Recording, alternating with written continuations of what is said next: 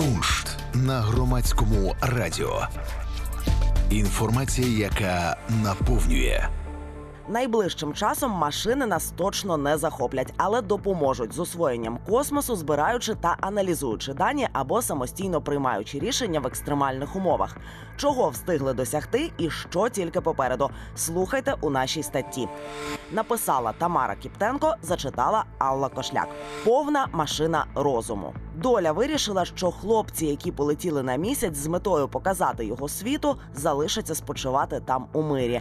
Вони знають, що в них немає жодної надії на повернення. Однак вони також знають, що завдяки їхній жертві надію віднайшло людство. Так виглядала промова президента Сполучених Штатів Річарда Ніксона, заготована на випадок невдачі місії Аполло 11 першої подорожі людей на місяць. Наприклад, якби астронавти Ніл Армстронг та Баз Олдрін розбилися під час висадки або застрягли на супутнику, того разу їм пощастило. Проте при тодішніх технологічних можливостях ризик був величезним. Що робить машини розумними? З часів Аполло 11 багато що змінилося. Космічні технології не стоять на місці, і за півстоліття людство навчилося використовувати найновіші розробки, щоб зробити космічні місії безпечнішими і ефективнішими. Однією з імплементованих технологій став штучний інтелект. Завдяки йому відкриваються нові можливості для проведення надскладних місій на космічних об'єктах. Наразі його використовують у трьох основних напрямках: розвідування територій, недоступних для людини, збір та аналіз матеріалів з космічних об'єктів і допомога астронавтам під час місій у космосі. Роботів не тільки відправляють до тих територій, де люди б не вижили через несприятливі умови. Тепер їм дозволяють ухвалювати самостійні рішення, не чекаючи, поки сигнал дійде до станції на землі. У кожному з цих напрямків штучний інтелект із технологією глибинного навчання вирішує одну велику проблему часову затримку, що уповільнює роботу у космосі і комунікацію із землею. Від місяця до землі сигнал іде 2,6 секунди. Від Марса до землі від 3 до 22 хвилин, а з Юпітера понад годину. Раніше ця затримка постійно обмежувала дослідників, адже вони мали чекати, поки інформація дійде до станції, а потім сигнал із заданою командою повернеться назад у космос. Тепер попередньо навчені машини можуть самостійно ухвалювати рішення, не звіряючи щоразу свої дії із базою на землі. Це стало можливим завдяки двом технікам. По-перше, науковці задають роботам конкретні параметри для виявлення цікавих об'єктів. Коли всюдихід у космосі аналізує об'єкт і робить висновок, що підпадає під ці параметри, він збирає інформацію про нього, не узгоджуючи дій зі станцією на землі. За таким принципом працював марсохід Curiosity. Вбудований у машину інструмент ChemCam визначав ціль і випускав лазерний промінь, який плавив гірські чи ґрунтові породи, аналізував хімічний склад випаровувань і надсилав результати аналізу до наукових науково-дослідного центру НАСА лабораторії реактивного руху. Друга опція робот сам визначає параметри об'єктів, які мають бути корисними для наукових досліджень. Для цього машині потрібно проаналізувати поверхню планети і скласти своє уявлення про норму, звичні для даної території явища. Тоді, опираючись на створену модель, машина формує своє уявлення про аномалії та буде детальніше вивчати об'єкти, які не відповідають нормі. Цей метод буде корисним для потенційних несподіваних відкриттів, тому що неможливо передбачити все, із чим зіткнеться машина у космосі. Стів Чін, очільник групи з розробки штучного інтелекту у лабораторії реактивного руху у НАСА, у своєму інтерв'ю для Artificial Intelligent Business зазначив, що, попри постійне вдосконалення технології штучного інтелекту, досі не існує машини, яка зрівнялася би за інтелектом із людиною. Тому в НАСА не планують замінити астронавтів на роботів. Проте, оскільки відправлення у космос людей дороге і небезпечне, науковці спершу скеровують туди розумні машини, щоб розвідати все можливе перед тим, як розпочати місію з астронавтами для Марса, а потенційно і для деяких інших об'єктів у космосі, використання роботів замість людей має ще одну мету вберегти зразки від забруднення, щоб виявити потенційну присутність життя на планеті. У 1990-х роках Стів Чін тільки но очолив групу із розробки штучного інтелекту у лабораторії реактивного руху НАСА. Тоді він почав з автоматизації спостережень, якими раніше займалися астрономи. Наприклад, його група створила інструмент SkyCat, який аналізував світлини неба. Програма автоматично класифікувала тисячі небесних об'єктів, сфотографованих телескопами, і вимірювала їхні розміри. Завдяки технології машинного навчання обладнання визначало, чи є знайдені об'єкти зірками чи галактиками. Програма зекономила для астрономів багато часу і допомогла їм швидше проаналізувати отримані масиви інформації. Наступний проект Чіна та його команди стосувався автоматизації супутника Earth Observing 1. Завдяки програмі Автономний науковий експеримент супутник зміг самостійно ухвалювати рішення на основі даних, які він збирав. Програмне забезпечення скоротило кількість команд, необхідних для зйомки зображення. Також підвищило ефективність здатності робити світлини заданих об'єктів. Наприклад, якщо супутник отримав завдання зробити фото вулкана X, то він автоматично розпізнавав і знімав вказаний об'єкт, коли проходив над ним. Раніше, щоб сфотографувати задану точку, супутнику доводилось робити також чимало світлин навколишніх територій. Штучний інтелект навчився визначати об'єкт і фотографувати тільки його. Ще одне удосконалення у роботі Earth Observing 1, яке відбулося завдяки штучному інтелекту, це визначення важливих подій і передача даних іншим супутникам. Завдяки технології Sensor Web супутник може помітити зміни, що відбуваються на землі, наприклад, витік вулканічної лави або повінь, і одразу повідомити інші супутники про необхідність зафіксувати інформацію, коли вони пролітатимуть над об'єктом. Раніше весь процес повинен був відбуватись за посередництвом центру підтримки на землі, де всі супутники вручну скеровували моніторити незвичне явище. Завдяки Sensor Web комунікація між пристроями відбувається через їхню внутрішню мережу, що значно економить час і робить дані точнішими. І нарешті про Марс. Усі технології, впроваджені групою штучного інтелекту у лабораторії реактивного руху НАСА, будуть застосовані для місії на Марсі у 2020 році. Головна її мета виявити ознаки життя на червоній планеті. Втілювати план будуть завдяки марсіанським всюдиходам Марс 2020 обладнаними штучним інтелектом. Стів Чін був одним із розробників марсіанського робота. В інтерв'ю для видання Scientific American він зазначив, що головна задача їхнього винаходу змусити штучний інтелект відчувати контекст, а не просто збирати дані. Команда інженерів завантажила у програму зображення можливих ландшафтів і застосувала методи глибинного навчання, аби пристрій зміг розпізнати особливості місцевості, хмарну і сонячну погоду, а також день і ніч. Програмі вдалося навчитися класифікувати 10-12 типів ландшафтів. Прибувши на Марс, машини зможуть використовувати свої знання для кращого дослідження кожного куточка червоної планети. Завдяки 23 камерам із високою роздільною здатністю, встановленим на кожному марсоході, роботи фіксуватимуть геологічні об'єкти, щоб робити кольорові 3D-світлини і одразу наносити їх на карту. Система Mastcam Z дозволить марсоходам робити один знімок об'єкта, а не кілька, які згодом мали би скомпонувати дослідники на землі. У НАСА очікують, що марсіанській місії 2020 року вдасться зібрати зразки 20 скель і стільки ж проб ґрунту протягом одного із чвертю марсіанського року, тобто впродовж більше ніж двох земних років. Попередній аналіз ландшафтів допоможе марсоходам краще орієнтуватися у просторі, оминати небезпечні ділянки і вирішувати, які геологічні об'єкти потребують ретельнішого дослідження.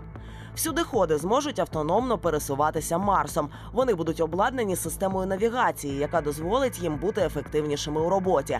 Якщо всюдихід випереджатиме або відставатиме від графіка, програма автоматично змінить маршрут, щоб оптимізувати роботу відповідно до попередніх планів. Марсоходи також будуть оснащені лазерами, що дозволять їм вивчати хімічний склад гірських порід і досліджувати форму, текстуру і склад отриманих зразків. Технологія штучного інтелекту дозволить роботам пріоритизувати зібрані дані і вирішувати, що залишити у своїй базі і надіслати на землю, а що видалити, щоб не перевантажувати процесор і пам'ять. Штучний інтелект у космосі не тільки виконує місії, недосяжні для людини. Машини також стають партнерами астронавтів під час космічних польотів. У червні 2018 року до міжнародної космічної станції на борту Dragon компанії SpaceX разом із астронавтами прибув невеликий прилад, обладнаний штучним інтелектом. Робот мав вигляд овального м'ячика із екраном, на якому зображене обличчя. Пристрій розробила авіабудівна компанія Airbus разом із німецьким аерокосмічним центром. Розробники кажуть, що створили автономного асистента Саймона, щоб той допомагав астронавтам у повсякденних завданнях на міжнародній космічній станції. Робот вміє розмовляти із людьми, а завдяки технології розпізнавання облич машина також визначає до кого саме звертається. Хоча Саймон може взаємодіяти із будь-ким, робота прикріпили до астронавта Олександра Герста. Автономний помічник мав виконати три завдання разом із космонавтом. По-перше, він мав допомагати Олександру досліджувати, як кристали ростуть в умовах невагомості. Замість того, щоб звіряти свої дії з інструкціями у комп'ютері, а отже, постійно літати туди-сюди. Астронавт ставив запитання щодо своїх дій Саймону. Герст не ставив йому простих питань, тож пристрою потрібно було подумати над тим, який інструмент має у цю мить використати астронавт, або ж навіщо йому потрібен тефлон. По-друге, у вільний час астронавт розважався, збираючи кубик Рубіка, а машина допомагала йому це зробити, даючи поради. По-третє, Саймон працював як мобільна відеокамера, фільмуючи операції, які здійснював астронавт. Герсту не потрібно було постійно перевстановлювати камеру, аби вона записувала все під правильним кутом. Робот сам вирішував, як краще розміститися, щоб зафіксувати дії астронавта. Саймон працював на основі системи Watson, розробленої компанією IBM. Watson – це програма, яка може розпізнавати запитання, задані простою мовою, і відповідати на них. Щоб створити цю програму, дослідники натренували штучний інтелект на 200 мільйонах сторінок контенту, а також словниках і енциклопедіях. Коли Ватсон отримує запитання, він спершу аналізує його, шукає потрібний контент за допомогою більш ніж 100 алгоритмів, ідентифікуючи будь-які імена, дати, географічні місця. Потім програма розглядає структуру і граматику фрази, щоб краще оцінити запитання. Ватсон використовує мільйони правил для визначення найточніших відповідей.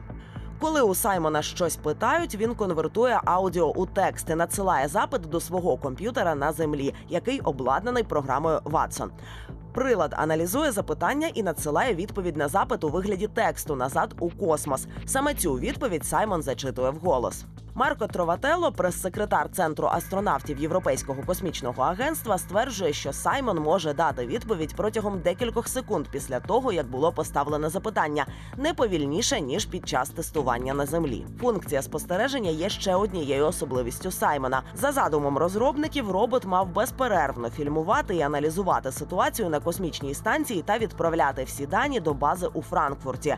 Проте Олександр Герст попросив деактивувати цю опцію, адже не хотів постійно відчувати себе під наглядом робота. З цієї ж причини астронавт наполіг на тому, щоб відімкнули так званий аналізатор тону, який міг би зчитувати настрої членів екіпажу космічної станції.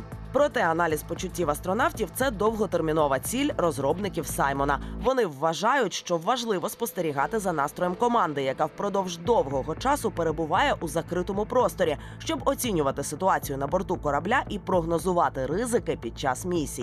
Завдяки тому, що робот переміщується по космічній станції і розпізнає усні команди, астронавтам потрібно менше часу, щоб звірятися із інструкціями або надсилати питання до бази на землі. Тепер їм достатньо лише запитати у Саймона.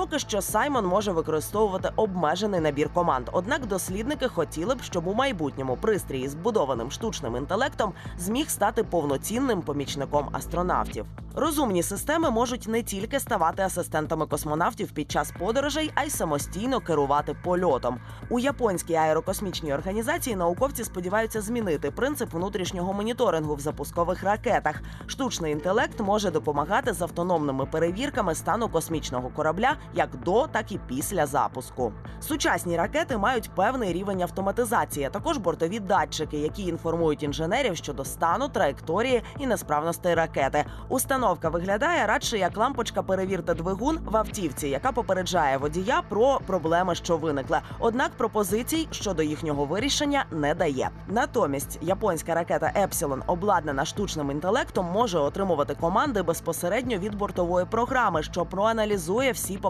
космічного корабля. У разі виникнення проблеми система штучного інтелекту визначатиме причину несправності, а в деяких випадках виправить її. Пояснює Ясухіро Моріта, менеджер проекту Епсилон і професор інституту космічної науки в агентстві аерокосмічних досліджень Японії. Наприклад, програма зможе регулювати електричний струм, який контролює напрямок ракетного двигуна. Перенапруження або інша нерівномірність електричного струму можуть збити ракету з курсу, тоді як пристрій штучного інтелекту допомагає допомагає визначити проблему і вирішити її, не надсилаючи сигнал на землю. Справжня перевірка штучного інтелекту на якість і надійність буде відбуватися упродовж довготривалих місій, наприклад, польоту на Європу, супутник Юпітера. Після того як сюдихід приземлиться на планету, він має розплавити шари криги. Цей процес триватиме рік. Далі йому доведеться прямувати з екватора до полюсів, а потім у зворотньому напрямку, вишукуючи гідротермальні джерела. Усі пересування можуть тривати від одного до двох років.